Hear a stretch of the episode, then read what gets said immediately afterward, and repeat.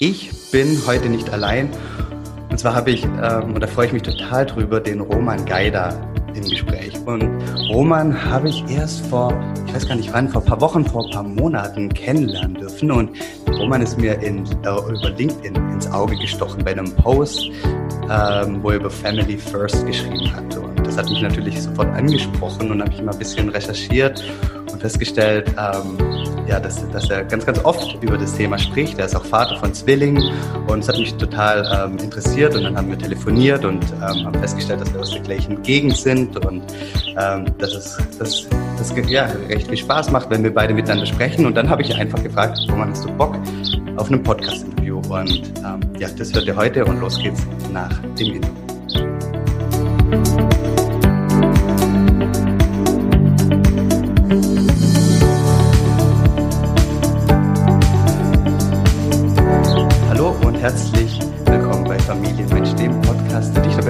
Soll, Familie und Beruf besser in Einklang zu bringen. Und ich glaube, mit dem Roman haben wir heute jemanden da, der das ähm, aus meiner Sicht, so viel kennengelernt habe, sehr, sehr gut macht. Und ähm, ja, Roman, ich gebe das Wort mal an dich. Wer bist du? Ähm, und ja, was, was, was macht dich aus? Hi Jörg, äh, zuerst mal danke für die Einladung und gut, dass es geklappt hat, auch mit den Umständen hier, die können wir ja später nochmal erläutern.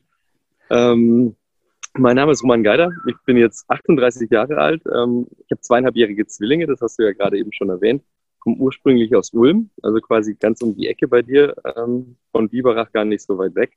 Habe da dann 1999 mal als Erspannungsmechaniker gelernt und in Frühschicht, Spätschicht, Nachtschicht an der Maschine gestanden nach einem knappen Jahrzehnt war das dann irgendwann mal ein bisschen äh, öde, sagen wir es mal. Ähm, dann kam die Wirtschaftskrise, habe ich mich nebenher noch selbstständig gemacht mit, mit ähnlichen Bereich, in dem du warst. Nicht ganz so erfolgreich, aber hat trotzdem Spaß gemacht. Ich habe äh, auf Provisionsbasis Maschinen und später auch Antiquitäten sogar ähm, in die ganze Welt über Ebay und ähm, andere Online-Plattformen verkauft. Äh, habe da gemerkt, dass ich ein bisschen Vertriebsaffinität habe und habe dann ähm, nochmal mit äh, 27 äh, Wirtschaftsingenieurwesen studiert. Ähm, da dann äh, während dem Studium noch äh, rausgewechselt in eine Firma in, in die Schweiz im Maschinenbau. Ähm, war da dann äh, knapp vier Jahre weltweit unterwegs und habe da in zwei Geschäftsbereiche mit aufgebaut. Und äh, dann äh, hat es uns nach Düsseldorf verschlagen. Das Interessante daran war dann, ähm, dass wir die, die Zelte quasi in Ulm abgebrochen haben bis sechs Monate Kündigungsfrist und ähm, in dieser Phase, in dieser Kündigungsfrist, ähm, äh, kam dann die Nachricht, äh, dass wir Eltern werden und dass es, dass es Zwillinge werden. Und äh, beide waren wir noch dann noch nebenberuflich im, ich im MBA und äh, meine Frau im, im ähm, Wirtschaftspsychologiestudium. Äh, der Umzug stand an, 500 Kilometer weit weg, die ganze Familie in, ähm, in Ulm und wir dann halt in Düsseldorf gestrandet quasi. Ähm, neuer Job, äh, noch drei Monate bis zur, bis zur Vaterschaft und äh, dann ging es los. Das, waren so, äh, das war eine spannende Zeit. Kann ich mir vorstellen. Und wie, ja, erzähl mal noch mal über die Zeit. Wie, wie, wie war das dann? Ihr seid dann nach Düsseldorf gezogen und kurze Zeit später kamen dann die, die Zwillinge, oder? Ganz genau. Also wir sind genau. umgezogen äh, danach war unsere Wohnung gleich mal am Anfang äh, nicht fertig. Wir mussten noch mal einen Monat in eine Airbnb-Wohnung ziehen, weil in Ulm war schon alles abgebrochen. Ähm, wie gesagt, im sechsten Monat schwanger meine Frau. Ähm, habe ich angefangen bei Mitsubishi Electric ähm, als Vertriebsleiter Europa für einen Geschäftsbereich, ähm, die Steuerungen für CNC-Maschinen herstellen. Und äh, dann ging es auch schon los. Im sechsten Monat war es dann so weit, dass die äh, Zwillinge schon fast raus wollten. Da nochmal eine Zeit lang im Krankenhaus verbracht danach jede Woche Ultraschall und da fing es dann schon an, quasi äh, Familie und Beruf ähm, zu vereinbaren.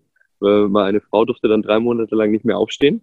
Okay. Es hieß, okay, die äh, mittlerweile dann fünf, fünfeinhalb Kilo zusammen ähm, mit äh, zwei Fruchtblasen, die sind schon ganz schön schwer. Da musste ja. man da schon alles managen und ich war da schon recht froh, dass es mit der Firma einigermaßen ähm, ging, obwohl ich da schon Führungsverantwortung hatte ähm, gleichzeitig noch ähm, im Master den, den, ähm, die Masterarbeit geschrieben in der Zeit auch und, und mussten wir da quasi ein Team aufbauen dann auch ähm, und, und den neuen Halt geben, äh, nachdem äh, 27 Jahre der Bereich gleich geführt wurde, ähm, habe ich das dann auch noch in, in, in der Zeit äh, managen müssen.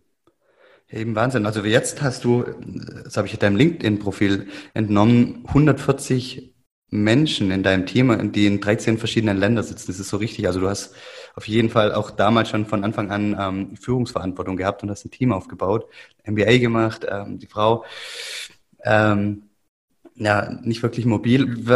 Was glaubst du, was war für dich dann in der Zeit das Entscheidende, ähm, das alles in, ja, in Einklang zu kriegen? Das Entscheidende für mich war, glaube ich, dass ich ähm, nie die, nie versucht habe, nie die Familie zu vernachlässigen. Also man fällt schon ziemlich schnell ähm, in so einen Trott, wenn man musste dann auch, als die Kinder zwei Wochen auf der Welt war und meine Schwiegermutter war dann kurz ähm, äh, in Düsseldorf, äh, musste ich eine Woche nach Japan, weil ich ja gerade erst frisch äh, beim Unternehmen war. Solche Sachen muss man dann schon äh, machen, aber immer wieder zurückfinden und die Zeit für die Familie frei halten, obwohl man so einen, ähm, einen großen Job hat. So wie du gerade gesagt hast, am Anfang hatte ich ähm, 14 Mitarbeiter in, in, Europa und nach einem Jahr wurde mir dann die Leitung von dem ganzen äh, Geschäftsbereich, das äh, unter meinem japanischen Chef quasi als äh, Deputy Division Leiter übergeben. Und da waren es dann auf einmal nach einem Jahr schon knapp 140 Mitarbeiter. Aber die, man könnte quasi unendlich viel arbeiten. Man könnte 100 Stunden in der Woche arbeiten die Zeit ähm, oder die Arbeit würde einem nie ausgehen. Ja. Das war eigentlich das Entscheidende, wo ich mir gesagt habe, für, für kein Geld der Welt und für keinen Job der Welt ähm, vernachlässige ich meine Familie. Und das war aber auch schon die Anfangszeit, wo ich es musste. Also in, den, in der Zeit, ja. wenn meine Frau dann teils im Krankenhaus war und nicht mehr aufstehen ähm, durfte, da habe ich schon gemerkt, ähm, das ist wirklich wichtig. Und das war schon vor, bevor die Kinder da waren. Und ich habe halt versucht, das Ganze dann auch so zu halten. Ja, woher kommt bei dir die Erkenntnis? Also ich meine, Family First ähm, oder ja, die Familie steht im Mittelpunkt, ähm, schreiben sich ja ganz, ganz viele auf die Fahne.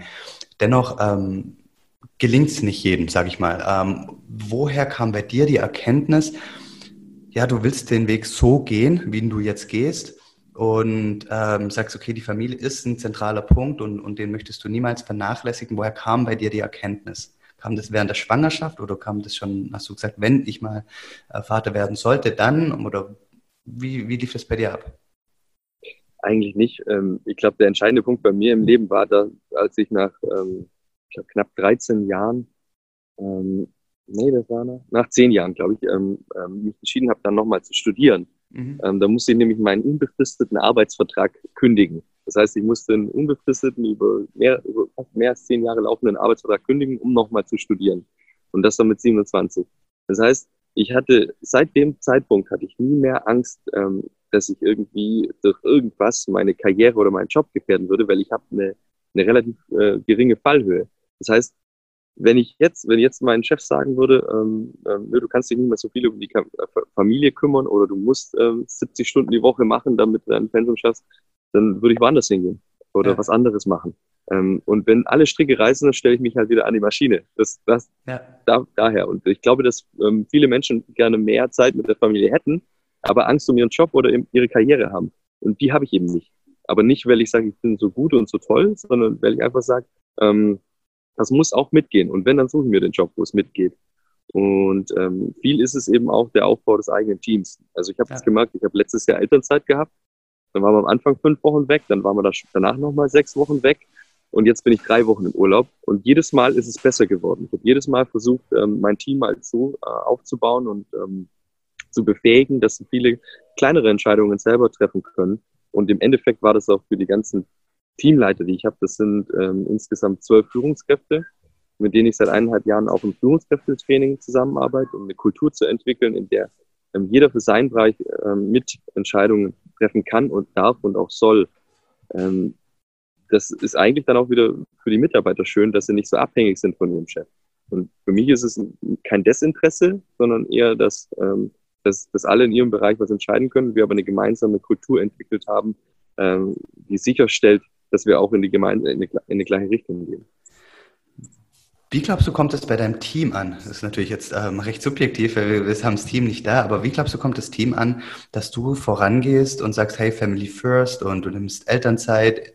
Ähm, nehmen die das wahr und zur Kenntnis, weil wissen die das zu schätzen? Hast du das Gefühl, die, die nehmen das dann auch mehr für, für sich selbst in Anspruch, weil sie wissen, okay, der Roman, der macht das selber, äh, meine Karriere hier bei Mitsubishi ist nicht gefährdet? Was, was denkst also, du? was, was ich sogar aktiv mache. Also, wenn, ich habe ja an, in Ratingen, also bei Düsseldorf, an dem Standort habe ich direkt 80 Leute, die sind mhm. dort beschäftigt, weil der Hauptsitz ist von CNC in Europa. Ich sage den Leuten auch aktiv, wenn ich mitbekomme, dass äh, jemand äh, werdender Vater ist oder werdende Mutter ist. Gut, bei, bei den meisten Müttern, die machen gleich Elternzeit, es mhm. nicht anders geht. Aber bei den Vätern sage ich, sie sollen Elternzeit nehmen. Ich, ja. rate denen das sogar aktiv. Also ich bin nicht der Chef, der dann sagt, okay, äh, schön, dass du äh, Vater wirst, sondern ich sage, nimmst du aber dann auch Elternzeit. Also lass dir das nicht entgehen. Und die meisten ähm, nehmen das sehr positiv auf, weil ich glaube, bei vielen ist es so, dass die sich gar nicht, also bei, bei anderen Firmen oder anderen Chefs vielleicht auch, äh, sich gar nicht getraut hätten zu fragen. Mhm. Das ist schön. Das ist immer noch so. Ja. Denke ich auch und deswegen ist es auch so wichtig. Ich weiß nicht, wie ist das bei euch in der ganzen Organisation? Jetzt gehst du voran, aber ist, denkst du, dass äh, ihr selber oder dein Arbeitgeber, du schmunzelst schon, ähm, sehen die es genauso oder? Es ist ähm, bei uns in, bei Mitsubishi Electric so, ähm, dass viele Geschäftsbereiche sehr autark voneinander funktionieren. Also es ist schwierig davon für, für, für alle Abteilungen zu sprechen. Und ich glaube, dass es da viel auch an den Vorgesetzten liegt, ähm, für jeden einzelnen Bereich eine eigene Entscheidung und eine, eine Kultur äh, zu entwickeln und Entscheidungen zu treffen. Äh, vom Konzern, also von Corporate-Seite her, habe ich da volle Unterstützung. Also das ist, das ist auf jeden Fall klar. Aber machen muss es der Chef immer selber. Also die Kultur ja. so entwickeln und ähm, sofort na, aktiv auch in, den, in dem Bereich zu sein. Ähm, das bleibt jedem selber überlassen. Das wird nicht von oben vorgegeben. Okay, ja. Family First, sagst du ja. Ähm, ich habe da ja mal was ähm, bei, bei LinkedIn geschrieben und habe geschrieben Family Second. Ähm, warum Family First? Und in dem Zusammenhang auch die Frage, wie schaffst du, dass du Zeit für dich hast und dass du halt in, in dem, ich sag mal, es gibt hier drei Säulen, würde ich mal sagen. Zum einen äh, deine Familie, zweiten dein, dein, dein Job, deine Karriere und zum, äh, die dritte Säule bist du selbst, so dass du körperlich und mental in der Kraft bist, um wirklich beiden ersten Bereiche auch ähm, ja bestmöglich ähm, tragen zu können, sage ich mal. Ähm, wie stellst du in deinem Alltag sicher, dass du nicht selbst nicht zu kurz kommst? Ich habe das ja von dir auch damals gelesen, Family Second. Das, wir haben ja drüber gesprochen. Das war ja. natürlich so eine kleine Provokation, die auch funktioniert hat. Die war, war, hat, hat äh, ziemlich äh, zu einer kontroversen Diskussion geführt. Ähm, und eigentlich stimme ich dir dazu. Ähm, nur ähm, habe ich das gar nicht dann ähm, in, in, insoweit betrachtet, weil man muss selber äh, fit sein, gesund sein, mental vor allem gesund sein, um für die Familie da zu sein. Von dem her ähm, stelle ich das mal als gegeben ähm, okay. hin.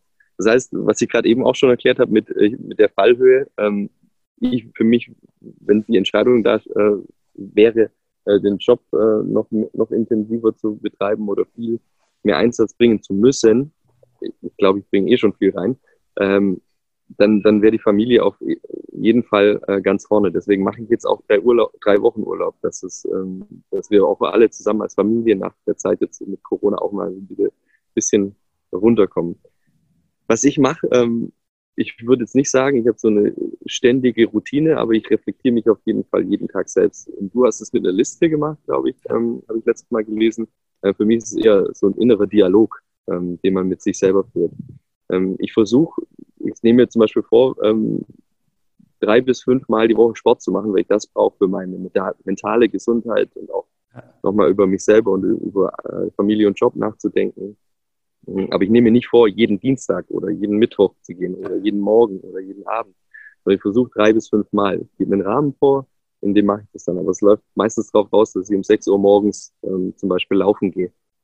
Ähm, dass ich das habe, ähm, danach äh, sind die Kids ähm, entweder schon wach oder stehen noch auf, aber dann nehme ich mir auch die Zeit, um mich mit denen hinzusetzen, mit denen zu frühstücken, noch ein Buch anzuschauen, ähm, sie dann vielleicht in die Kita zu bringen noch. Ähm, da wechseln wir uns immer ab. Aber ähm, ich versuche, dass ähm, jeder ähm, dieser Bereiche ein, ein, festen Standteil, ein fester Bestandteil meines Tages ist. Ja. Also, dass ich nicht fünf Tage kein Vater bin. Ich muss ab und ja, zu auf Geschäfts, ich muss ab und zu auf Geschäftsreisen, da ist es schwer. Und auch jetzt die Jungs mit zweieinhalb, mit denen telefonieren, ist jetzt auch noch nicht so einfach. Ähm, aber die andere Zeit versuche ich schon auch daheim zu sein, mit den Abend zu essen, zumindest mal zwischen sechs und sieben auf jeden Fall zu Hause zu sein. Ähm, ich versuche ab und zu zu lesen, was auch nicht einfach ist, aber Sport ist eigentlich das, was mich ähm, ähm, am mental fittesten hält. Gesunde Ernährung auf jeden Fall. Ich mache ab und zu mal im Jahr fast nicht mal. Ähm, das ist mit Zwillingen auch ein bisschen schwierig geworden, aber ähm, ich versuche da äh, wirklich in, ähm, in, dem, äh, in dem Triangle quasi äh, klarzukommen und nie ähm, in, in eine Seite ähm, zu, zu schwer äh, zu verfallen. Ja, ähm, ich würde ganz nochmal auf den, das zurück, was du am Anfang gesagt hast, ähm, mit dem inneren Dialog, den du mit dir selber führst. Ähm, kannst du uns da mal mitnehmen und äh, mir verraten, was für Fragen du dir da selber stellst oder ähm, welche Affirmation, keine Ahnung, wie der aussieht. Nimm uns da, kannst du da mal ein bisschen uns einen Einblick geben? Ich habe letztes Mal vor, glaube ich, vor zwei Wochen mal auch den inneren Dialog so ein bisschen mal in so einem LinkedIn-Post verpackt ähm, okay. Dass man sich eben auch selber die Frage stellt, ist man ein guter Vater? Hatte ich heute genug Zeit für meine Kinder? Ähm, war ich nur ähm, körperlich anwesend? War ich auch mental anwesend? War ich, bin ich voll auf sie eingegangen? Habe ich mit denen gelacht oder war, saß ich nur daneben? Ähm, ja. Solche Fragen stelle ich mir relativ oft und äh, man sollte sich die Frage am besten auch nicht nach äh, drei Monaten stellen, äh, sondern am besten jeden Tag.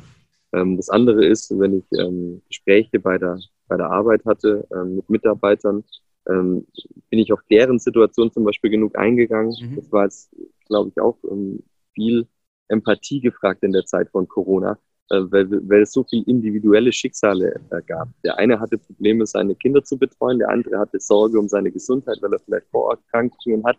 Ähm, der andere ähm, hat ein turbulentes Zuhause zum Beispiel und kann da nicht richtig arbeiten. Das war so individuell und da habe ich mich einfach auch immer gefragt, ähm, bin ich genug auf die Leute eingegangen, habe ich denen zugehört, auch mal äh, neben den Zahlen und Projekten ähm, Fragen gestellt und habe äh, auch wirklich eine Antwort gewollt. Weil diese mhm. Frage, ähm, wie geht's dir und dann gleich zum nächsten Thema springen, die, das geht einem immer mal wieder so, aber man versucht es einfach, wenn man sich dann in so einem inneren Dialog reflektiert, auch immer wieder zu vermeiden und wirklich zuzuhören ich bin dann auch dazu übergegangen, in der Zeit habe Leute, habe die Mitarbeiter manchmal auch angerufen und gefragt, ob man eine halbe Stunde telefonieren können, habe denen gesagt, wollen gar nicht über irgendwelche Projekte oder Zahlen sprechen, ich möchte einfach mal wissen, wie es dir geht. Stark. War das schon immer bei dir so, dass du ähm, so, so reflektiert bist und, und jetzt auch im, im, als Führungskraft dein, dein Team so mitbegleitet hast? Oder, oder hast du das irgend, durch irgendwelche Coachings oder Seminare oder irgendeinen Schicksalsschlag so, so gelernt oder wie kommt das bei dir? Ich würde nicht sagen, ähm, also richtig klassisch äh, gelernt, wie im Sinne von schulisch lernen, habe ich es ja. wahrscheinlich nicht. Aber ähm, das mit in der Kommunikation mit den Mitarbeitern, glaube ich, hat geholfen, äh, dass ich halt mit 17 schon ins Berufsleben, äh, Berufsleben stand. Also ich habe dann äh, ja schon in einer, in einer größeren Gruppe, ich glaube, ähm, in, in Schichtarbeit, an der Standort, an dem ich gearbeitet habe, damals war 1200 Mitarbeiter gehabt in Ulm. Ja. Ähm, dann hat man mit 17 schon ganz, eine ganze Menge Charaktere um sich.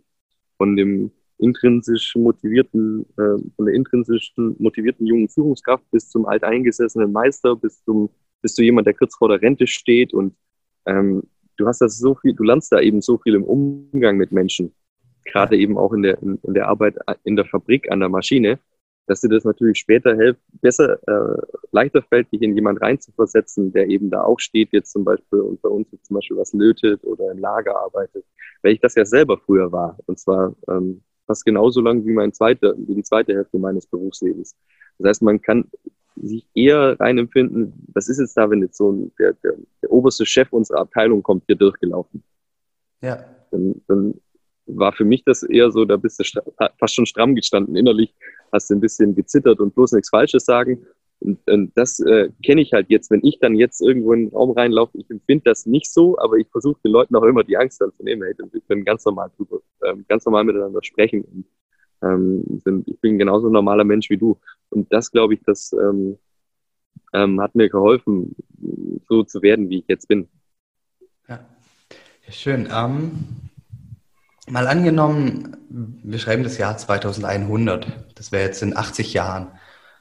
Und wir wissen nicht, wie, wie alles weiterläuft, aber es, die Wahrscheinlichkeit, dass, dass wir beide nicht mehr auf der Welt sind, ist relativ hoch. Und ähm, gut möglich auch, dass deine Kinder dann selber Familie haben. Und ich würde von dir gerne wissen, mal angenommen, dein Enkelkind fragt dann einen deiner Söhne sagt, du Papa, erzähl mal, wie war Opa Roman eigentlich? Sei mal ganz ehrlich, was möchtest du, dass deine Jungs dann über dich erzählen?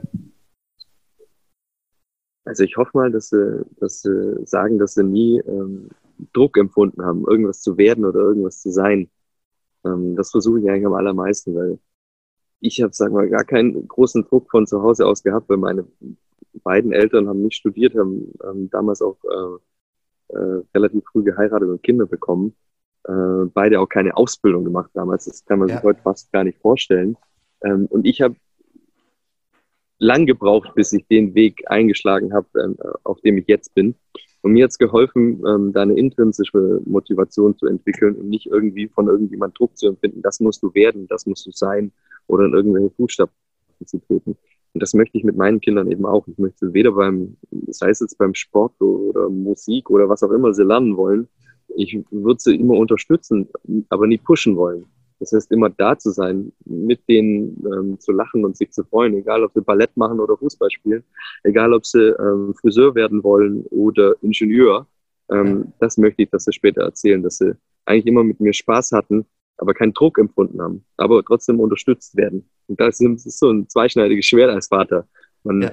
Wenn sie irgendwas toll machen, unsere sind jetzt mit zweieinhalb mit den ähm, Laufrädern unterwegs wie die Wilden. Am, am liebsten, man sieht ja schon den kleinen äh, Profi-Mountainbiker da so rumfahren.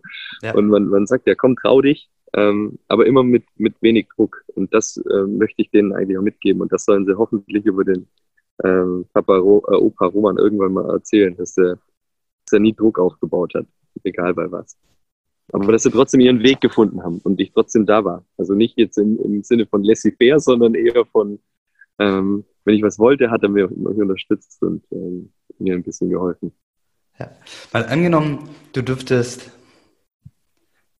den, dein, deinen Kids drei Sachen mit auf den Weg geben fürs Leben.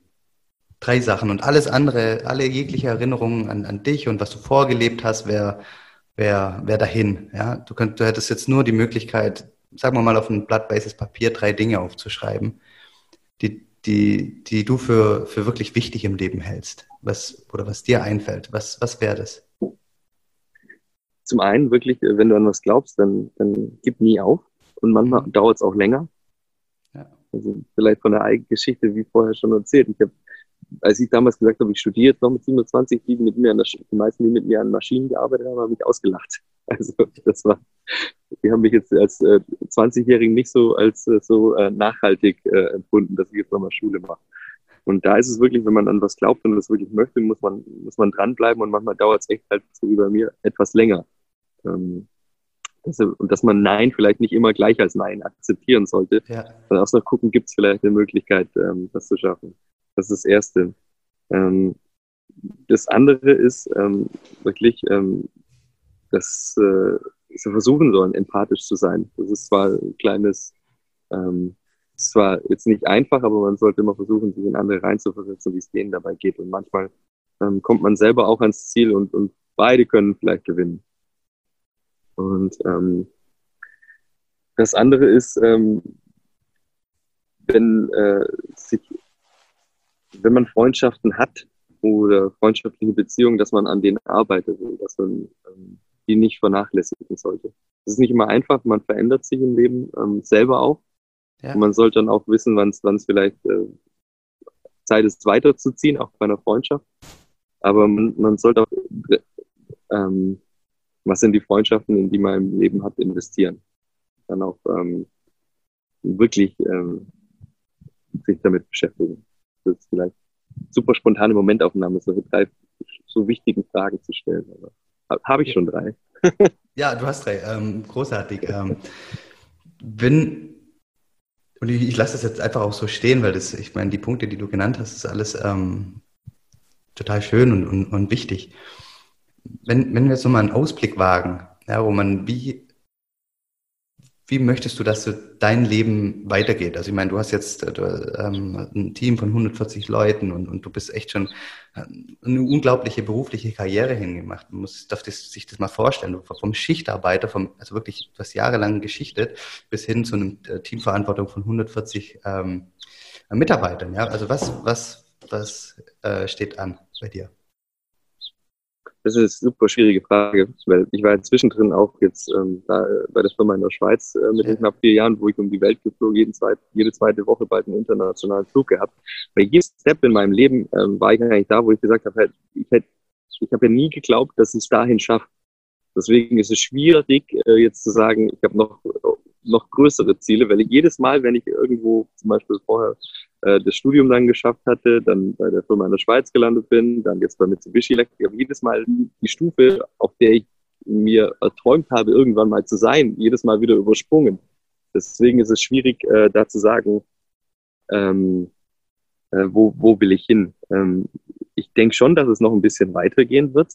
Ähm, was ich nur hoffe, ist, dass ich ähm, die, jedes Team, das sich in Zukunft entwickeln wird, und auch wenn es größer ist, das wieder so hinkriegt, wie ich es jetzt mit meinem Team bei Mitsubishi hingekriegt habe. Ähm, ob das jetzt 150 oder äh, 2000 Leute sind, ähm, ich habe da viel gelernt und es macht einfach richtig Spaß, ähm, gerade so eine digitale oder kulturelle äh, Kultur Entwicklung hinzulegen. Und da möchte ich eigentlich weitermachen. Also kein Team ist ausgereift. Äh, wenn ich das jetzt mit den 150 gemacht habe, vielleicht mache ich es irgendwann mal mit, mit 300 oder mit mehr, aber es macht einfach Spaß, ähm, auch zu sehen, wie die Leute da ähm, ähm, sich weiterentwickeln. Schön.